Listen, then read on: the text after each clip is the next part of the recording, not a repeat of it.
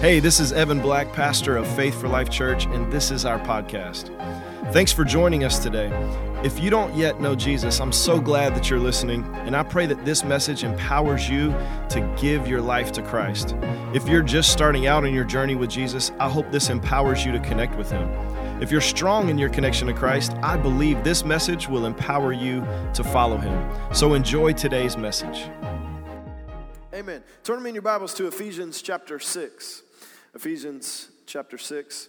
Um, I heard one of my favorite comedians do a video recently, and he was like, Well, what if you're listening on a podcast? Or what if you're listening later? Like, I'm driving down the road. Pastor, do you want me to turn in my Bible while I'm driving? Okay, so if you're watching later or listening later, then, then you can go back and look at Ephesians 6. I don't want you to stop your car to, to open your Bible or look, look down and start reading while you're driving. But for those of us in this room, go ahead in Ephesians chapter 6. And before we read Ephesians chapter 6, I want to tell you a little bit um, about me and, and a story uh, that you've probably heard bits and pieces of if you've been here any amount of time. And I got to preface this story by saying you got to know a little bit about sports to get all the revelation God wants you to have at this church. So if you're brand new here and you know nothing about sports, go ahead and pull out your phone now. Go to Google because you may need to Google some stuff this morning to be able to catch all that God's saying. So when I graduated high school, uh, I, I, was I was this height, you know. Um, I was talking to one of our members last week, and he was like, in eighth grade, he went from five seven to six one, and I was like, I never had an eighth grade moment. I never was. Five seven, that was it. I was this height, but I was, I, at this point, I was 25 pounds lighter than I am right now. And, and so I was not tall and I was not big. I was not strong. I wasn't really all that fast either. I had this goal and this dream of playing Division One college basketball. If you don't know much about that, I don't have time. Google it. You could start there. Um, and, and so out of high school, I actually had a really good senior year and I had some scholarship offers, but they were not Division One. And I was so stubborn and probably not very smart that I said, I'm not taking those scholarships. My only option to play Division One was to go to junior college, and so junior college is these two-year um, schools where you can play, and a lot of a lot of schools will then take kids from junior college, and then they'll get a scholarship for their final two years of eligibility. So I'm like, okay, I'm going to go to junior college, and I went to a couple junior college tryouts because these coaches they they were inviting me to these tryouts. But there was one college that I really wanted to go to. It's called Middle Georgia Junior College. It's not even a junior college anymore; it's something else now. But um, so reason I wanted to go to Middle Georgia is because it was far far enough away from home, but it wasn't too far away from home. And they were really, really good. I mean, they, they were really good. And I knew the next year they were going to be even better, which would have been my freshman year. So the coach invites me to this tryout. And so because he invited me, I go to this tryout thinking, I'm about to be the best one in here. You know, I'm, I'm, I'm fresh out of high school. You know, I was player of the year in our county. You know, like I, I think I'm the stuff. I think I'm the man right? And the coach invited me, so this tryout, this tryout's really for everybody else. I'm about to dominate this. And so I go in the gym, there's about 40 guys in the gym. Um, I am clearly the shortest. I have the least amount of melanin. And I'm looking at all these guys that are like 6'2, 6'3, 6'5, 6'6, and taller. And I mean, these guys are like, I mean, they, they, they look like, I mean, they, they don't look like me. And I walk in this gym and, and I'm looking around and I'm like, uh, I've, I've seen this before. I understand this. There's guys that really look like they can play, eh, they can't really play. Uh, the way I, I say this is they look like Tarzan, but they play like Jane. So I'm not intimidated by a bunch of big, strong guys. I, I don't play it against big, strong guys. And the first thing we do in this tryout is we get in two lines, and we're all going towards one basket. Now, stay with me. And we're in these two lines. There's at least 40 guys. So we got about 20 guys in each line. And it's a very simple drill. It's just a two-line layup drill. So you, you get the ball on the right side, you dribble in, and you shoot a layup, and this person on the left side comes, gets the rebound, and then you switch lines, and you keep going. Okay, so very simple. So so I'm in line. I, I, don't know. I'm maybe 10 people back. I'm in the middle, I guess. And, and the first guy dribbles in, and, and I mean, he's like 6'4, solid muscle. He dribbles in, and I mean, he just cocks the ball back and just dunks it. I mean, I mean, he dunks it like, I don't know that I've ever seen anybody dunk it like that. I was, I was from a little suburb outside of Atlanta. Like, I, it was I'm about ready to slap the backboard. I mean, I'm gonna slap it hard, and that's that's an accomplishment. Like I'm feel like the man because I can slap the backboard. Yeah, again, don't don't worry about the details if you don't understand that. But this guy goes up and he dunks it, and immediately I think, Me and this guy, we're about to dominate this. Right? Because I, I, I was to dominate by myself, but no, me and him are going to dominate. And so then the second guy, the second guy dribbles in and he gets to the basket and he turns around and he dunks it backwards with two hands. And so I immediately thought, me and that first guy and that second guy, man, we're about to dominate these guys. These other guys, they got no chance. The third guy dribbles in and he takes the ball and he brings it all the way down and brings it all the way back up and he dunks it in a windmill dunk and, and, and all of a sudden now I'm nervous. Because now I'm looking around. These aren't a bunch of guys who look like Tarzan and play like Jane. These are a bunch of guys who look like Tarzan and play like Tarzan. And that ain't me. I'm like, it's about to be embarrassing if I slap the glass. A minute ago, I thought I was going to dominate this. Now, I, I ain't making this team. I don't have a shot. I'm about to get embarrassed. I start sweating. I'm nervous.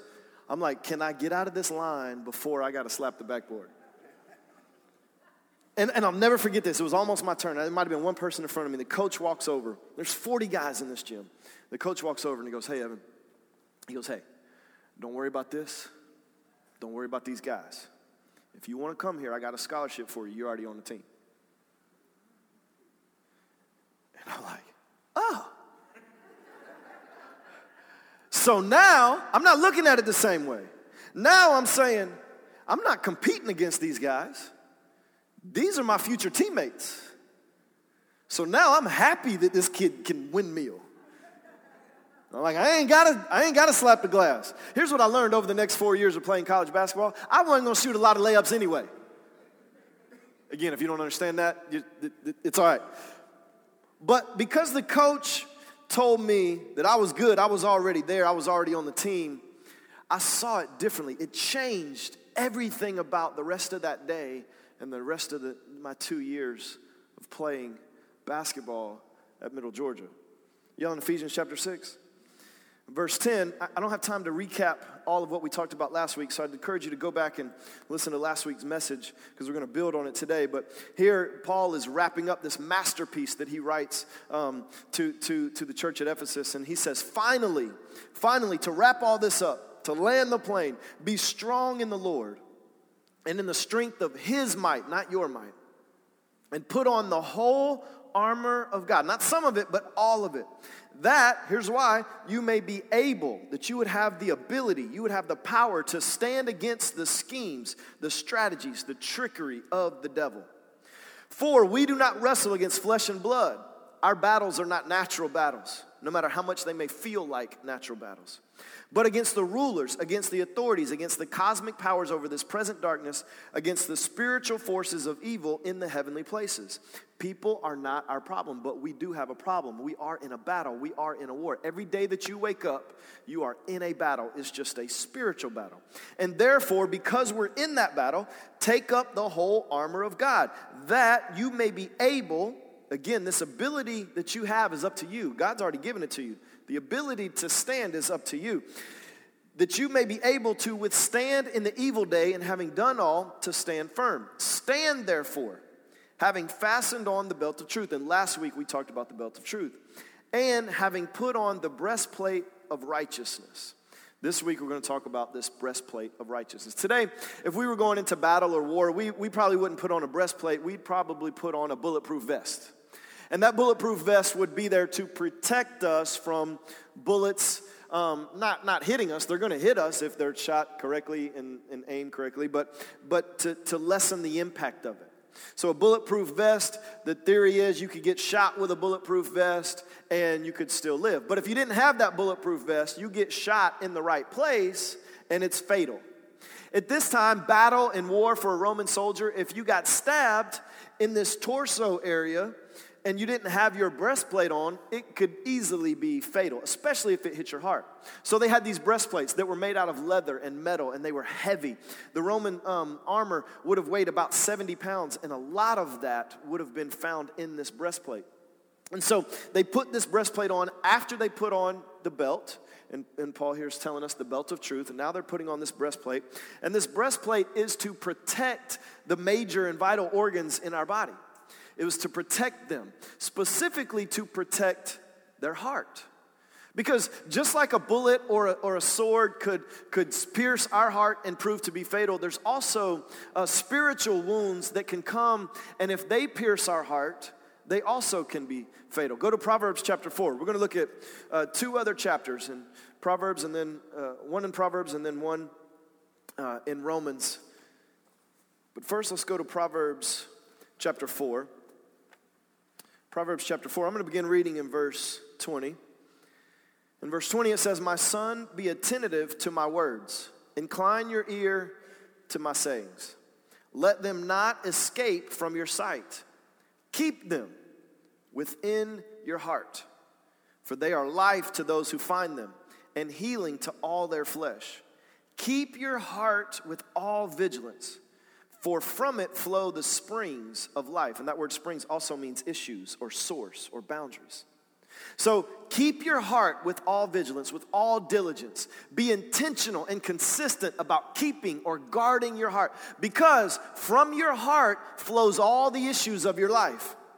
See, what this is telling us here is our eyes and our ears are the gates to our heart. What we look at, what we listen to, is what gets into our heart. Whether we recognize it or it's intentional, it's still true even if you don't even recognize that this is happening or you're not trying to do that, what you look at and what you allow into your ears, what you listen to, will get into your heart. And this will produce the issues of your life.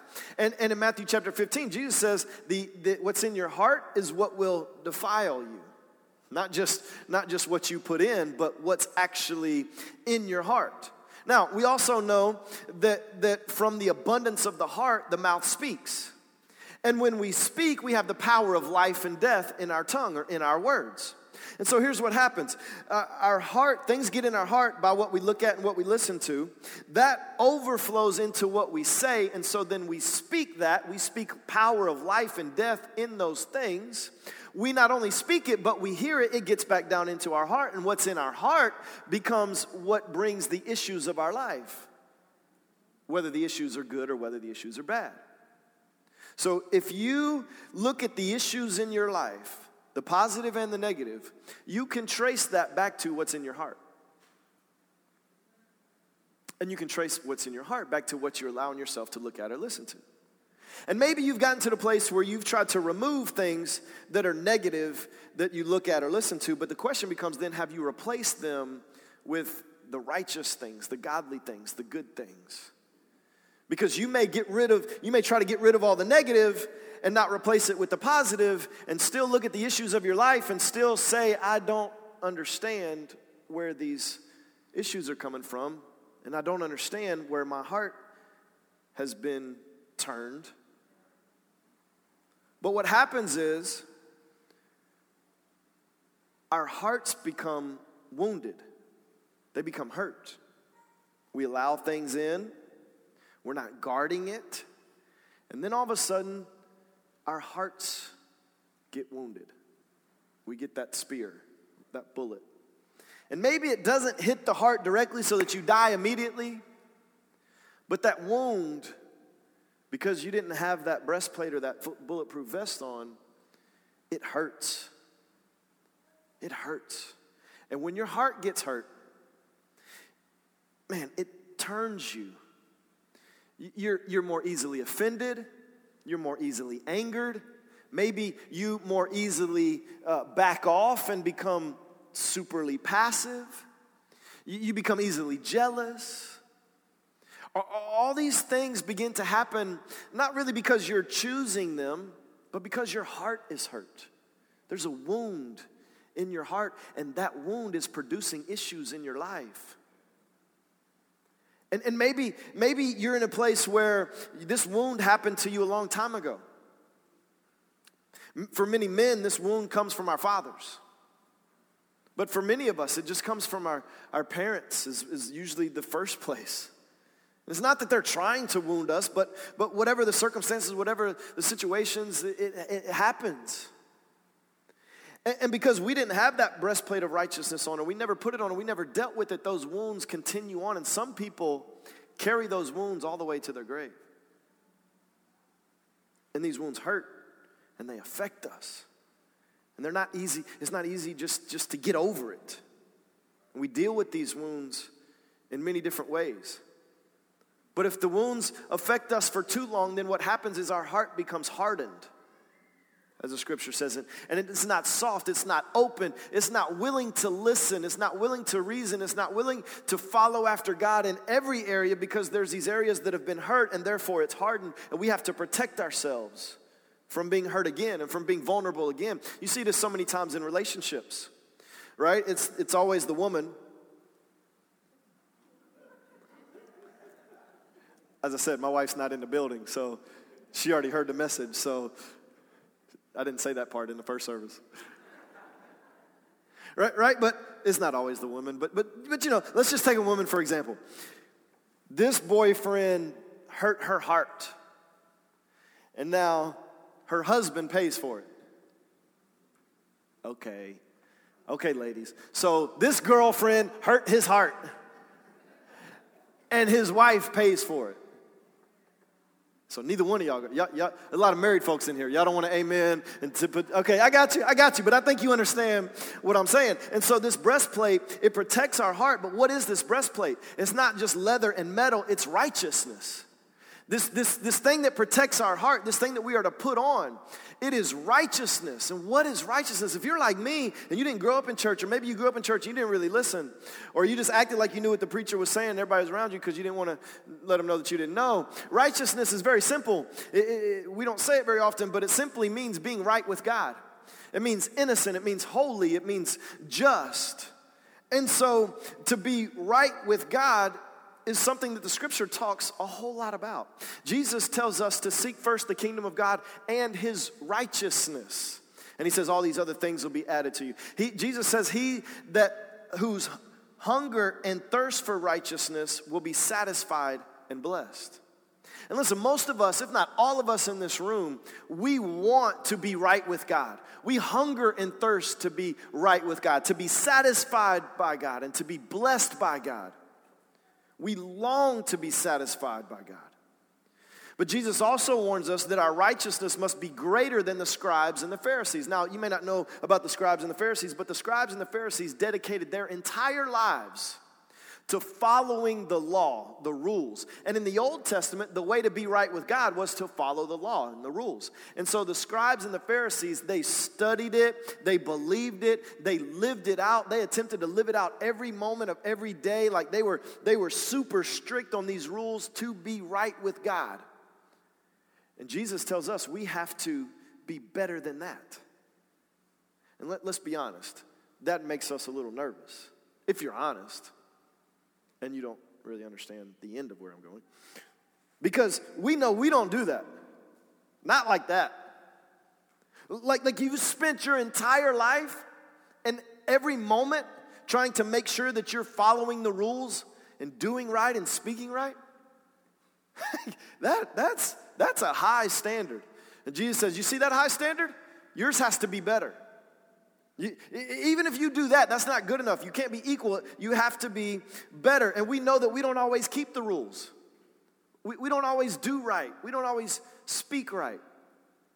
Romans chapter 3, verse 10 reiterates this to us. It, it tells us what we already know that no one is righteous. Paul, who wrote so much of the New Testament in Philippians chapter 3, he lists out all of these good works of righteousness to keep the law that he had done and that he, he trusted in, that he put on these good works. And then he says, but it's all trash. It's all worth nothing. We can relate to this because we know we mess up. We, we know that we don't always get it right. And as hard as we try, we keep falling and keep seeing ourselves do good and mess up, do good and mess up. And what, what, what you'll learn is the weight of trying to always do right and be right is too heavy of a weight to carry. As I told you, the Roman soldiers' armor was about 70 pounds. The breastplate was the majority of that weight. Now, the breastplate without the belt would have been too heavy for the soldier to carry and fight. But the belt of truth actually took some of that weight off of the shoulder. And we know that Jesus is the way, the truth, and the life. And so in our lives, we do need to put on this heavy weight of righteousness, of being right. But the good news is we don't have to carry it alone. That Jesus picks some of that weight off, He picks all of the weight off of us and allows us to wear it without that weight resting on our shoulders.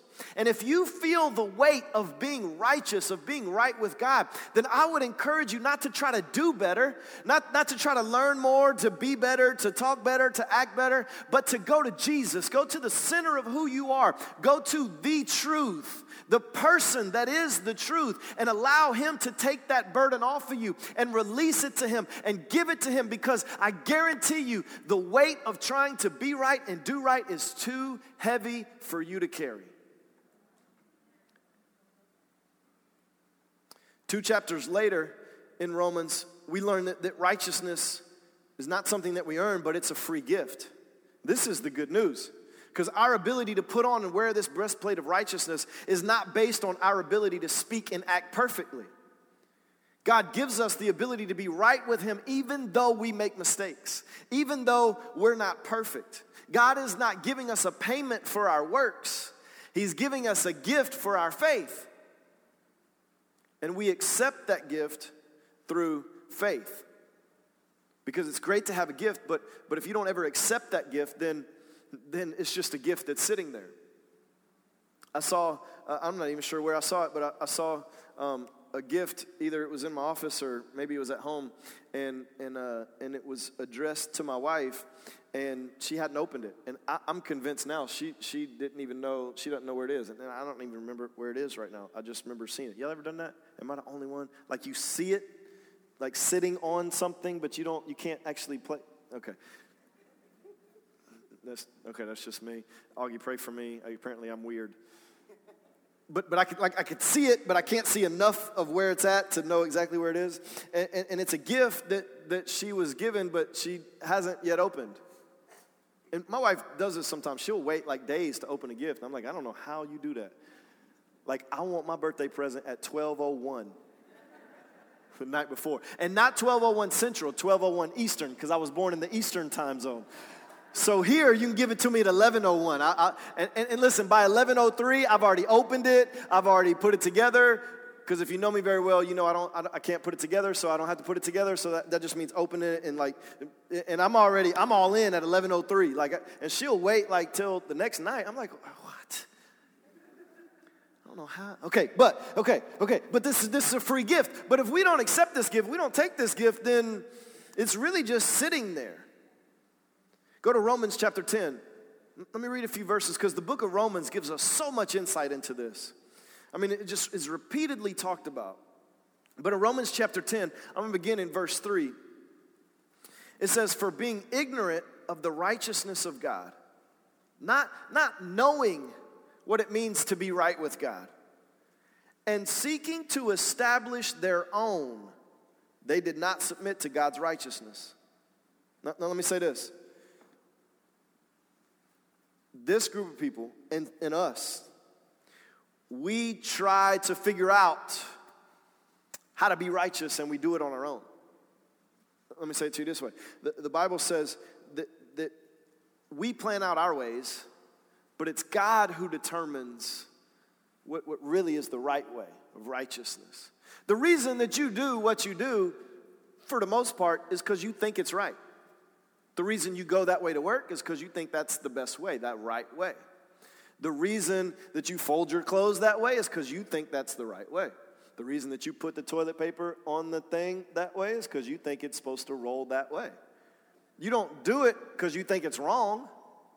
Now, you're, you know, the reason that you don't put the toilet seat down or don't put it up is because you think, well, no, maybe that's not a good one. But you do these things because you think that they're right. And what happens is we think that we're right about this, and then it builds into that, and then we realize that this actually works, and hey, I'm kind of smart, and I can figure this out. And all of a sudden, it turns into I know what righteousness means. I know how to be right with God. I need to do these things my way. And so, if you don't wear a suit and tie to church, well, no. If um, if it's not done the way you think it should be done, not because you can show it to me in Scripture, but because that's the way you think it should be done, then it's not right. And we get into this, which really is goes back to tradition, which tradition makes the power of God of none effect. But our ways may seem right to us, but we need to submit to God's ways because when we seek to establish our own way to be right with God, we are not submitted to God's righteousness. And if we try to put on our own righteousness, we're not protected by this breastplate because this breastplate is the breastplate of righteousness. So we leave ourselves vulnerable, we leave our hearts vulnerable. For Christ is the end of the law for righteousness to everyone who believes. To everyone who believes. Paul said this in 2 Corinthians chapter 5 verse 21. For our sake he made him being Jesus to be sin who knew no sin, so that in him being Jesus we might become the righteousness of God. He goes on to say, For Moses writes about the righteousness that is based on the law, that the person who does the commandments shall live by them. Now, again, in the Old Testament, this was all about finding out the rules, the law, what God wanted them to do, and doing them to the letter, to the T. But the righteousness based on faith says, Do not say in your heart, because your heart is what God sees. Your heart matters. Who will ascend into heaven? That is to bring Christ down. Or who will descend into the abyss? That is to bring Christ up from the dead. But what does it say? The word is near you, in your mouth and in your heart.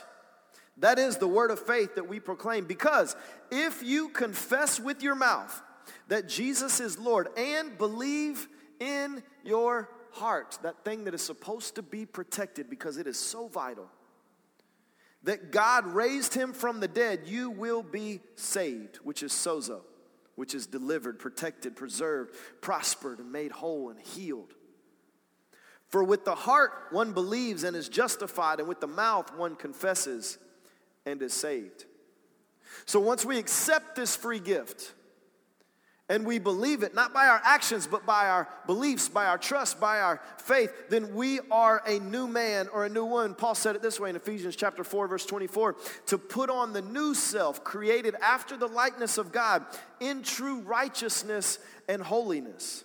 We become this new man, this new woman, because we believe, not because we were perfect. And this new man and this new woman has this position of righteousness, this position of being right with God. This is God coming up to you in the layup line and saying, Now that you've believed, don't worry about this. You're on the team, you got the scholarship, you're good. And this new man is in that position. And because we now are this new man, this new woman. And because we are now in this position of being right with God, we are told that we should pursue righteousness, that we should go after it. And actually, whenever you go and study this out, and there's some other verses that, that tell us about this, we don't have time to go to all of them. It is that we shouldn't just pursue it, but we should enslave ourselves to it. We should become slaves to righteousness. Why? Because we are a new man, a new woman who is already positionally righteous. And this is important because when we consistently choose to live righteously, the Bible confirms, in fact, that we are righteous. But, but here's, here's the deal Romans chapter 1, verse 17 tells us that the righteous should live by faith. And, and the Bible is our training manual for how to live righteously by faith because faith comes by hearing and hearing by the word. And the Bible tells us that it is actually the manual for us understanding and living righteously because so much of what we'll find of how to live righteously we find in the scriptures. Now, there are portions where you won't necessarily find in the scriptures, but God will speak to you, and your obedience to what He says to you is also being righteous, being right with Him, being innocent, being holy, being just. And, and, and when we do this, it's very important to realize why we're doing this. Because so many Christians, what we do is we try to be righteous. We try to do these works like the Pharisees so that we can be right with God. And we try to work into that position. We try to come to church every Sunday, every Wednesday, go to every faith group, which is all great. We, we give our tithes, we try to be generous, we pray, we do our best to forgive, even though we probably need more forgiveness than we actually distribute.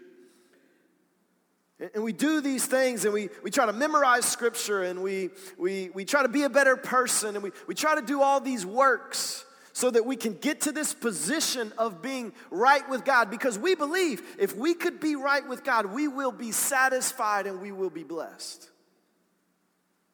But what we fail to realize is we are already in that position.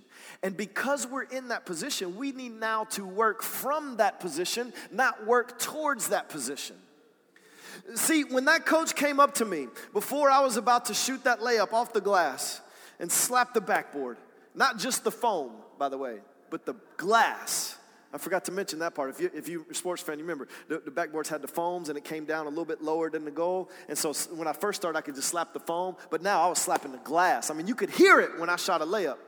It was really funny, just kind of off the side, and then I'm gonna get right back to this. So if I was on the left side, uh, you know, I, it was hard for me to jump off of one foot and slap the glass. So I would do this weird thing where I would jump off of two feet and I would shoot it with my right hand and I would touch the glass like that and I would do like this 360 and then land like this. It was the only way I could touch the glass on the left side. I don't know what that has to do with anything, but I just remembered that and it was so fun and it was so awesome because I, would, I mean, you would hear it. I felt like the man until that guy did a windmill. But when that coach came up to me and he said, Evan, don't worry about this. I've seen you play. I want you on the team. You got the scholarship. You're good. See, the rest of that practice, the rest of every practice after that, all the off-season workouts, every game after that, I never played, never one minute from that moment forward. I never played to impress him because I believed he already thought I was good. He already, he already liked me. He, he, he already had me on the team. Every practice, every moment of lifting weights and running sprints, every moment in every game after that, you know what I played? I played for him. Not trying to impress him. I played to prove him right. I worked harder so that we both wouldn't look like a fool. I enjoyed playing. I never once in those two years felt the pressure of trying to impress my coach. And I played from that. And see, we need to realize we do not need to impress God. That God is already impressed by you. He made you. And he don't make mistakes. And he is looking at you and he is saying, Don't worry about it. Don't worry about what all those other people are doing. Don't worry about how super spiritual they look. Don't worry about what you're not. You are good. You got the scholarship. You are on the team. Now play from that. And see, what happens is I played much harder. I got much better. I got much stronger. Not because I was playing out of fear to impress a coach, but because I was playing for a different motivation. I, I had a burden lifted off of me to be able to play because I knew where I stood, not to try to prove where I needed to stand. And we need to do that in our spiritual lives. We need to live this life knowing where we stand and play from that. Because, see, listen, here's the truth. If you know that you're right with God, I can't really offend you.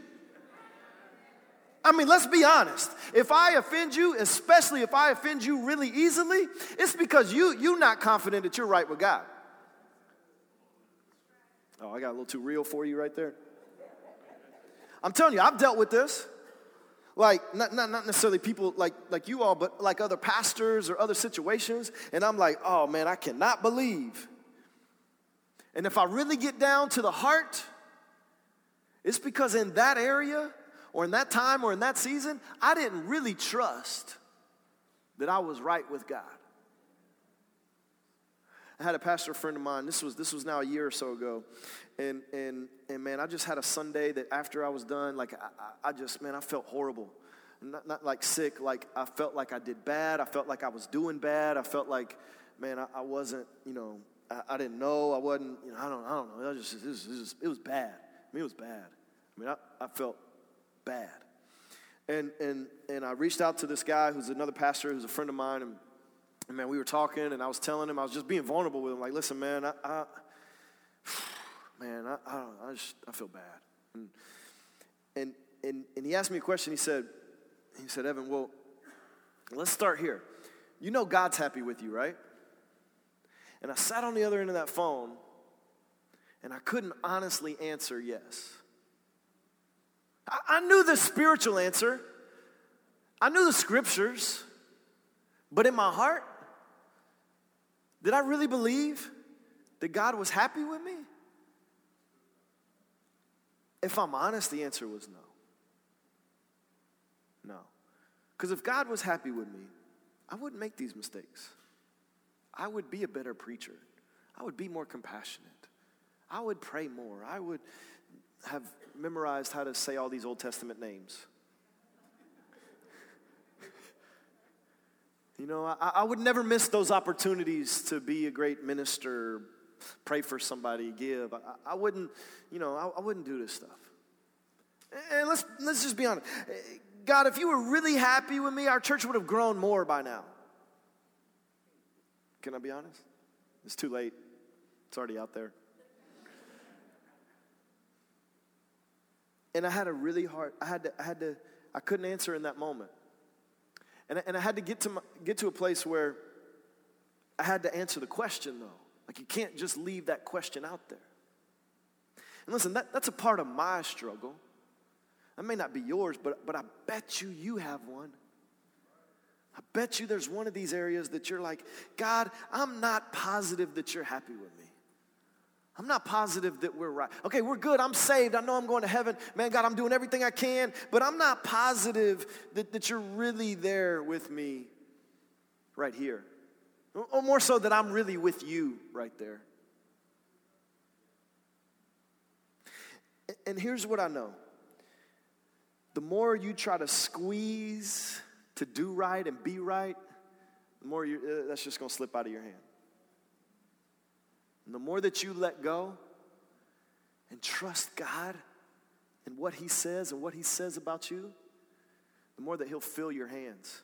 Not just with blessing, it's not just about blessing, but there's a peace that I have now. And no matter how many of y'all show up or skip next Sunday, whether I need a microphone to talk or not, there is a peace, and I'm not perfect. And I, I, I, listen, listen, it's not perfect. When I looked out there at about 10, 20, and what none of y'all here, I, I, I got to fight that. I, I got to struggle with that. I don't know why y'all get confused. We've had 10:30 service for 10 years. I don't know why y'all don't know that it starts at 10:30. And that 10:40, I, that's a, I don't know. I'm, I'm about to give up on that and just, just, just. But what we won't start late. I can't do that. But you know, but I still have to fight that. And it's not about you, it's about me and God. And it's about do I really believe that I'm, me and God are cool? Because here's the deal if me and God are cool, it is not up to me to get any one of you sitting in these seats. It is not up to me to get any one of you or your family members or your friends saved. It is not up to me to give some great, uh, super spiritual word that changes your life forever. None of that's up to me. But if I'm trying to do it in my own, then I take on that weight of trying to be right, and it's too heavy of a weight to carry. And I will run every single one of y'all out here with my wisdom. Now, again, that may not be your struggle, but the quicker all of us can realize that we are right with God because of what He did and because of what He says. And now I work and live through that. And it's the results are not up to me, the results are not up to you. Whether you get that job, whether you get that promotion, whether you get that house, whether you get that car, really, you put that in God's hand, you let Him deal with it. And you be satisfied and receive the blessing of being positionally righteous. So, how do we put on this breastplate of righteousness? We put it on every day by faith. You speak it, you pray it, you say, God, I am putting on the breastplate of righteousness. I am trusting that being right with you, you're gonna guard my heart against every arrow, against every bullet, against everything that tries to come in and, and affect my heart. I will not be offended today. I will not be jealous today. I will not be easily angered today. I will not respond out of my flesh today. I'm going to guard my heart with everything that I have and keep my heart pure and holy and soft towards you and towards your people. And because I'm right with you, I know that anything that tries to come, that breastplate is going to reflect, it is going to distract, it is going to push off, and it will not hurt me because no weapon formed against me will prosper. You put that on every day every day by faith, by prayer, by speaking it. But here's where so many of us miss it, and it's with all these pieces that we then need to leave that moment and go live it. We can put it on in our prayer closet all day, every day. But we go out and consistently choose unrighteousness, and we are taking that breastplate off. And when we take that breastplate off, we are opening up our heart to be wounded, which could be fatal to be hardened, which could take us our lives to get over, to be punctured, to be hurt. We are opening ourselves up to a pain that God never intended for us to experience. And so every day, put it on by faith, put it on by prayer, speak it, but live it. Leave that moment, leave your house, leave that car, doing what you can to prove God right to live from that position. And if you miss up, and if you miss it, ask Him to forgive you, return your heart back, and you're right back there. That day in that tryout, I missed shots. I didn't play great. I didn't dunk it, not one time. I made mistakes that day. And over the next two years playing there, I made mistakes.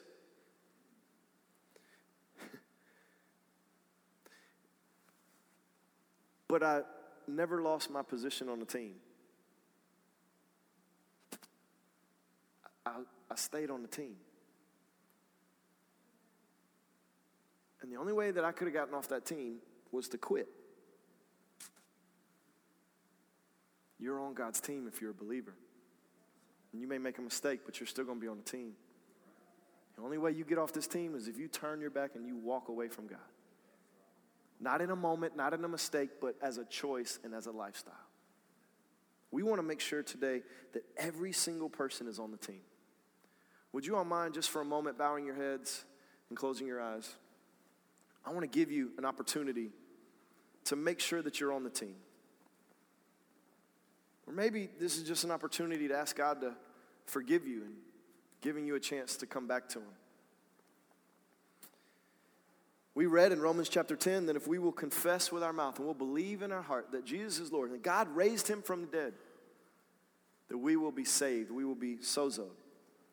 There's a confession that needs to happen with our mouth because there is the power of life and death in our words. But there's also a, be- a belief and a faith that needs to occur in our hearts so that we'll have the opportunity and the ability. Well, if you enjoyed today's podcast, there's a couple things I'd love for you to do. Make sure to subscribe, rate, and review this podcast. You can also invest in helping us empower others to follow Jesus by texting any dollar amount to 512 520 0185. Thanks again for joining us today on the Faith for Life podcast.